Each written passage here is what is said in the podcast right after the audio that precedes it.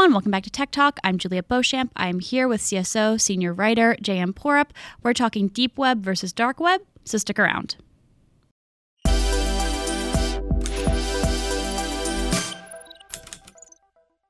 All right, JM, thank you so much for joining us today. So, we are here to dispel the myths around the deep web versus dark web. They are two different things, but both can sound a little ominous. So, first, let's tar- talk deep web. What exactly is falls under the category of deep web? Yeah, well, well thank you for having me, Juliet. So, uh, these terms do get used a lot, often in ways that are not precise. Uh, the, the, deep web is um, a not very useful term that um, uh, refers to anything not indexed in a search engine. So every time you log into Facebook, everything that is on Facebook is deep web. If you log into Amazon and start looking at your reviews or books, everything is deep web because uh, it's it's not um, much of that is not indexed by Google or Bing or what have you. Um, so I I would uh, you know as a journalist I try to avoid using the word deep web. I think I think it's an imprecise term that doesn't really say what we're trying to communicate. What is it about non-indexed search results that is interesting or newsworthy or concerning? I've yet to see a good reason to use the term, but if uh, for those who are wondering what it means, it, it, it refers uh, generally to non-indexed web um, uh, material on the web not indexed by a search engine. Right. So, exactly like you were saying, it's those things, it's like your Facebook posts or your bank account information, your email inbox. These are all things that when someone is searching whatever, those are not going to pop up as results because it's sort of you know, hidden behind gates or what have you. But and I, I, you do make an interesting point about how the deep web is. Why do people even talk about the deep web if it's just people's bank account information and people's email inboxes and their Amazon shopping carts?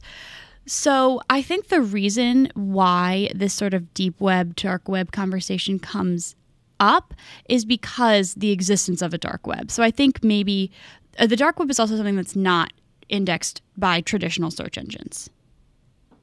That's true.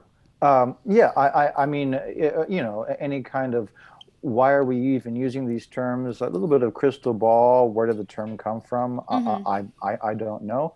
Um, if I had to speculate, I think you know there has been anxiety uh, uh, among the general public um, over the last quarter century with regard to um, uh, non-standard uses of the internet. It's not Windows with IE going to a website and using the clicky clicky thing. It's like you know something else. Okay. Yeah, something that scares us, that's non-normative in some way, that may well be legal, but we don't understand it. So I mean, deep web, dark web is that thing that's technical and I don't understand which is not a really great place to sit in terms of journalism or tech policy or anything else. Right. The deep web is nothing to be afraid of. And now I'd like to talk about the dark web, which in many cases is also not something to be afraid of. A- absolutely. Uh, you know, the, when people say the dark web, what they really mean is the Tor ecosystem of mm-hmm. uh, people accessing content, uh, web content using a uh, a Tor uh, enabled browser like Tor browser or Brave, or uh, accessing Tor Onion services, which are only accessible via um, uh, a, a Tor enabled browser. Um, but the thing is, is that what is so dark about Tor that it requires us to give it this very ominous sounding term? Uh, as a journalist, I use Tor every day. You know, there are uh, tons of legitimate reasons to use Tor uh, to investigate a competitor, to um, read content censored in your country because you're a journalist or a political dissident.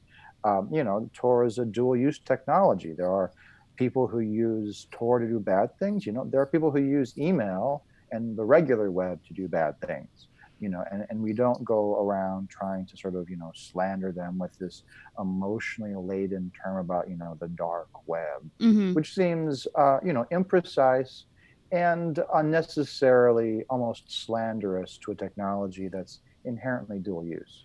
Yeah. So, what are some of these practical use cases for using the Tor browser, accessing .onion websites? I mean, you mentioned a few, but there is so much more to the dark web than illegal marketplaces where you can buy social security numbers and medical records. Sure. Well, I mean, for instance, you can access Facebook uh, via Tor. Facebook has an Onion service and mm-hmm. has had for several years. The New York Times has an Onion service, so that if uh, the, the, country you're in is blocking the New York Times but not blocking Tor, you can go to, to uh, the Times Onion service to get an, uh, a much more difficult to censor uh, copy of, uh, of the news. Um, you know, as, as a journalist, if I'm investigating company X, maybe I don't want my IP address appearing in their logs so they know that I'm looking at their website. Uh, you know, the, the, it, maybe I, I, want to have a, a more anonymous browsing experience where my ISP, for instance, you know, ISPs in America can now record and sell your browsing history, uh, which is um, creepy, among other things. Whereas if you're accessing everything over Tor, all your ISP can see is the fact that you're using Tor, and there's nothing to record or to sell. So there's all sorts of reasons why one might reasonably want to use Tor with no malicious agenda of any kind. Now, I'd like to talk a little bit about how Tor works because, unlike the deep web, which is, as we've previously established, just these eh, things that are hidden behind these gates, your medical rec- your medical records, your your personal medical records, your email inbox, what have you. That is something that you can access other people can't access through Google. But how can you access these dot .onion websites? How exactly? I mean, obviously you use Tor, but how does Tor work to conceal your IP address? Right. So uh, there's there's there's two ways. The first is the the, the traditional Tor browser uh, to website connection. Uh, let's say I'm going to idg.com or csoonline.com um, uh, my my Tor browser will, will bounce that connection through three different uh, randomly selected Tor nodes before arriving at CSO Online. And, and this way, uh, CSO Online would not know. Well, CSO actually blocks Tor browser. Uh, I've tried. But for, for the sake of argument, if we were not blocking uh, Tor users, th- they would un- be unable to see uh, the, or, um, the IP address of origin and connect my identity with that particular browsing session. Um, uh, sure. Onion services remain in the Tor cloud, as it were. Like I can use a regular browser to visit CSO Online uh, and, and, Tor browser, whereas the only way to access an Onion service is over Tor because uh, the destination is inside the Tor cloud, as it were, is on a, a Tor Onion service node. Um, which also prevents things like BGP attacks and so forth and so on. So there are both security as well as privacy properties to using Onion service. That's a great point that you can use Tor browser to access not only just these .onion websites, but just the web as we know it, the open web. What would you call that? Uh, well, I mean, uh, as someone who uses Tor every day, I would call it a little bit frustrating because mm-hmm. of the large numbers of services that block Tor users. Like, what's Airbnb. the argument for it for blocking Tor? Uh, you know, I mean, uh, it is certain. I think there's two arguments. The, the, first is if you're in a business of engaging in surveillance capitalism, like for instance Google or Facebook, you really want to know who people are so that you can track them and Tor makes it more difficult to track people. So the first is purely economic. If we can't track people, we can't make money off them. So we want to make it hard for people to avoid being tracked. We want, you know, from their point of view, it's important to push back against ad blockers, important to push back against Tor because those things make their their economic business model harder to sustain. Mm. Um, the second is that you know there is a certain amount of abuse and spam and criminal activity that happens over Tor. I, I, would not even hesitate to say it was a significant minority of that traffic, but there is there is a, a, a statistically significant percent of that traffic that is in fact um, abuse or spam or or something nefarious, and uh, in many cases, uh, these companies prefer just to avoid the hassle of trying to sort out the good from the bad and throw them all out. rather than trying to, to find ways to give access to people who are visiting a site in good faith um, and as and compared to those who are or not. Got it. Well, thank you so much, JM. This is very it's interesting. I really like your point about the deep web, how it's just it's nothing to be scared of, especially. It's just that hidden information. Do you have any closing closing thoughts, deep web versus dark web, before we let you go?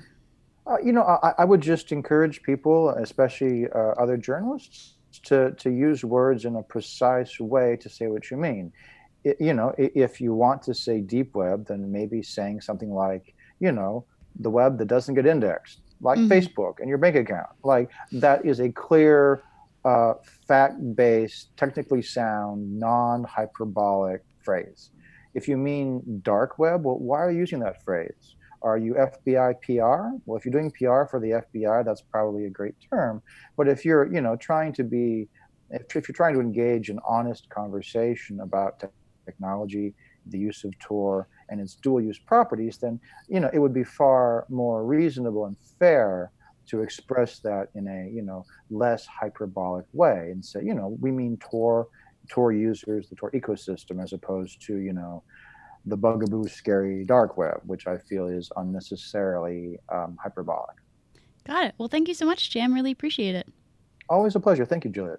Thanks. And thank you all for watching this episode of Tech Talk. If you liked this video, be sure to give it a thumbs up and subscribe to our channel. We'll also have a link below to a previous video, a little explainer that we did about the dark web, so be sure to check that out. Thanks again, and we'll see you next time. This podcast is produced by IDG Communications Incorporated.